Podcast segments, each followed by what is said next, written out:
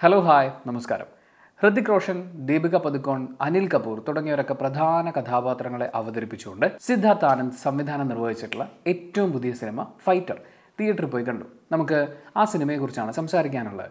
ഈ സിനിമയെക്കുറിച്ച് പോസിറ്റീവ്സ് പറഞ്ഞു തുടങ്ങുമ്പോൾ ആദ്യമേ ടോപ്പ് ഗൺ പോലെയുള്ള സിനിമകൾ ഞാൻ കണ്ടത് മുഴുവൻ മറക്കുകയാണ്.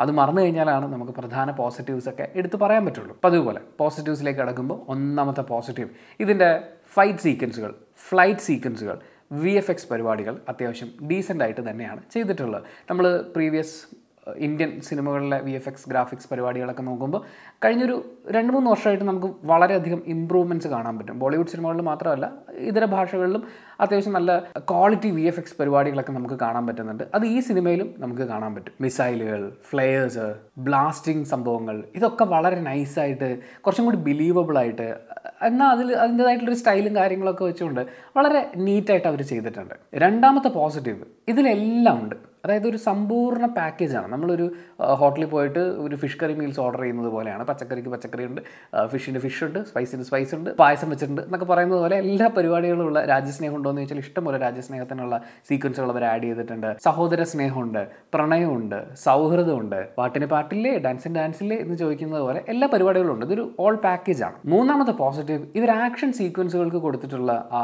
ബീജം പരിപാടികളൊക്കെ ഉണ്ടല്ലോ. അതെനിക്ക് വളരെയധികം ഇഷ്ടപ്പെട്ടു. അതിന്റെ ഒരു സൗണ്ടിങ്ങും സംഭവങ്ങളൊക്കെ അടുത്ത പോസിറ്റീവ് ഹൃത്തിക് റോഷൻ സിനിമയാണ്. പുള്ളിയെ നല്ല സ്റ്റൈലിഷ് ആയിട്ട് കാണുക എന്ന് പറയുന്നത്. സി ഇന്ത്യൻ സിനിമയിൽ ഒരുപാട് സ്റ്റാർസ് ഉണ്ട്. പക്ഷേ ഹൃത്തിക് റോഷൻ ഈസ് ഹൃത്തിക് റോഷൻ. അത് വേറൊരു ഫീലാണ് പുള്ളിയുടെ സ്റ്റൈലും കാര്യങ്ങളൊക്കെ എനിക്ക് വളരെ ഇഷ്ടമാണ്. അത് ഈ സിനിമയിലും വളരെയധികം സിനിമയെ വളരെയധികം സഹായിക്കുന്ന രീതിയിൽ അവർക്ക് ഉപയോഗപ്പെടുത്താൻ പറ്റിയിട്ടുണ്ട്. അടുത്തൊരു പോസിറ്റീവ് ഈ സിനിമ നിങ്ങൾ ടിക്കറ്റ് ബുക്ക് ചെയ്യാൻ നോക്കിയിട്ടുണ്ടെങ്കിൽ അറിയാം ഇത് ടു ഡി ഉണ്ട് ത്രീ ഡി ഉണ്ട്. ഞാൻ ത്രീ ഡി ആണ് പ്രിഫർ ചെയ്തത്. നല്ല രസമായിരുന്നു. തിയേറ്ററിൽ കയറിയിരുന്ന് ഞാൻ ഈ ത്രീ ഡി ഗ്ലാസ് വാങ്ങുന്നത് വിട്ടുപോയി. ഞാൻ തിയേറ്ററിലേക്ക് കയറുമ്പോൾ അവർ മറ്റേ ഗ്ലാസിന്റെ കൊട്ട കൊണ്ട് വെച്ചിട്ടുണ്ടായിരുന്നില്ല. ഞാൻ അകത്ത് ഇങ്ങനെ ഇരുന്നു. അപ്പോൾ എല്ലാവരും ഗ്ലാസ് എടുത്ത് വെച്ചപ്പം മറ്റേ പരസ്യത്തിന്റെ സമയത്ത് എന്ത്? ഓ ഇത് ത്രീ ഡി ആണല്ലോ എന്നൊക്കെ പറഞ്ഞ് ഓടിപ്പോയി ഗ്ലാസ്സൊക്കെ വാങ്ങിച്ചു.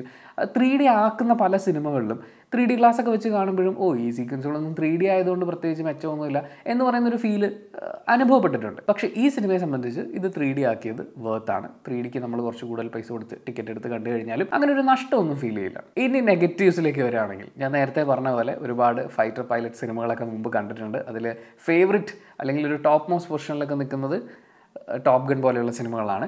എന്നെ സംബന്ധിച്ച് ഈ സിനിമയുടെ ഒന്നാമത്തെ നെഗറ്റീവ് എനിക്കൊന്നും എക്സൈറ്റിംഗ് ആയി അനുഭവപ്പെട്ടില്ല എന്നുള്ളതാണ്. അതായത് ഞാൻ ഇതുവരെ കണ്ടിട്ടില്ലാത്തൊരു കാര്യം കണ്ടു. അല്ലെങ്കിൽ ഇതിനു മുമ്പ് ഒരു ഒരു സിനിമാറ്റിക് എക്സ്പീരിയൻസിലൂടെ അങ്ങനെ അങ്ങനത്തെ ഒരു ഒരു ഫ്രഷ് ആയിട്ടുള്ള എന്തെങ്കിലും ഒരു സംഭവം കണ്ടു എന്നുള്ള ഫീൽ എനിക്ക് ഒരു ഫൈറ്റ് സീക്വൻസുകളിലും അല്ലെങ്കിൽ ഒരു പരിപാടികളിലും തോന്നിയില്ല. പുതുമ ഇല്ലാതിരുന്നു എന്നുള്ളതും അതുപോലെ തന്നെ എക്സൈറ്റിംഗ് ആയിട്ടുള്ള എന്തെങ്കിലും കാര്യങ്ങൾ വളരെയധികം ലാക്ക് ചെയ്യുന്നുണ്ടെന്നുള്ളതുമാണ് വളരെ പ്രധാനപ്പെട്ട ഒരു നെഗറ്റീവ്. രണ്ടാമത്തെ കാര്യം ഈ സിനിമയിൽ ഞാൻ പറഞ്ഞല്ലോ ഇതിൽ സൗഹൃദമുണ്ട് പ്രണയമുണ്ട് സഹോദര സ്നേഹമുണ്ട് അച്ഛൻ മകൾ പാസമുണ്ട് പിന്നെ കുറച്ച് പുരോഗമന പരിപാടികളൊക്കെ സ്ത്രീ ശാക്തീകരണം അങ്ങനെയൊക്കെയുള്ള കുറേ എലമെന്റുകളൊക്കെ അവർ ആഡ് ചെയ്തിട്ടുണ്ട്.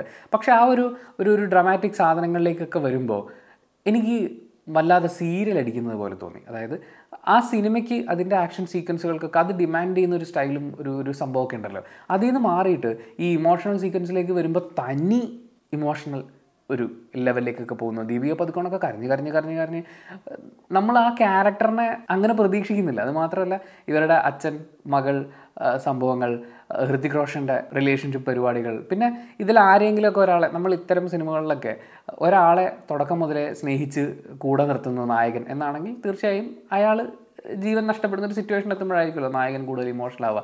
എന്ന് പറയുന്ന പോലത്തെ വളരെ പ്രൊഡിക്റ്റബിൾ ആയിട്ടുള്ള വളരെ ക്ലീഷേഡ് ആയിട്ടുള്ള അതിന്റെ കൂടെ ഡയലോഗുകളിലൊക്കെ ചിലയിടങ്ങളിൽ എനിക്ക് ക്രിഞ്ച് എന്നൊക്കെ പറയാൻ തോന്നുന്ന പോലെ. രാജ്യസ്നേഹമൊക്കെ ഉണ്ട് പക്ഷേ അത് കുറച്ചും കൂടിയൊക്കെ കാണിക്കാൻ വേണ്ടിയിട്ട് ഇവർ കയ്യിൽ നിന്നിട്ടിട്ട് ലോജിക്കിനോട് ഒട്ടും ചേരാത്ത രീതിയിലുള്ള കുറേ സീക്വൻസുകൾ ആഡ് ചെയ്ത് വെച്ചിട്ട് സ്കൂൾ കുട്ടികളുടെയൊക്കെ ഒരു ഒരു ലെവലിലുള്ള ഒരു തോട്ട് പ്രോസസ്സ് ഒക്കെ ഉണ്ടല്ലോ അതായത് കുറച്ചും കൂടി നമ്മൾ ലോജിക്കിന് പ്രാധാന്യം കൊടുക്കുക എന്ന് പറയുന്ന കാര്യങ്ങൾ അതിലൊക്കെ സിനിമ കുറച്ച് വീക്കാവുന്ന പോലെ എനിക്ക് അനുഭവപ്പെട്ടു. പിന്നെ നല്ല കട്ട ക്ലീശെ സാധനങ്ങളൊക്കെ ഉണ്ട്.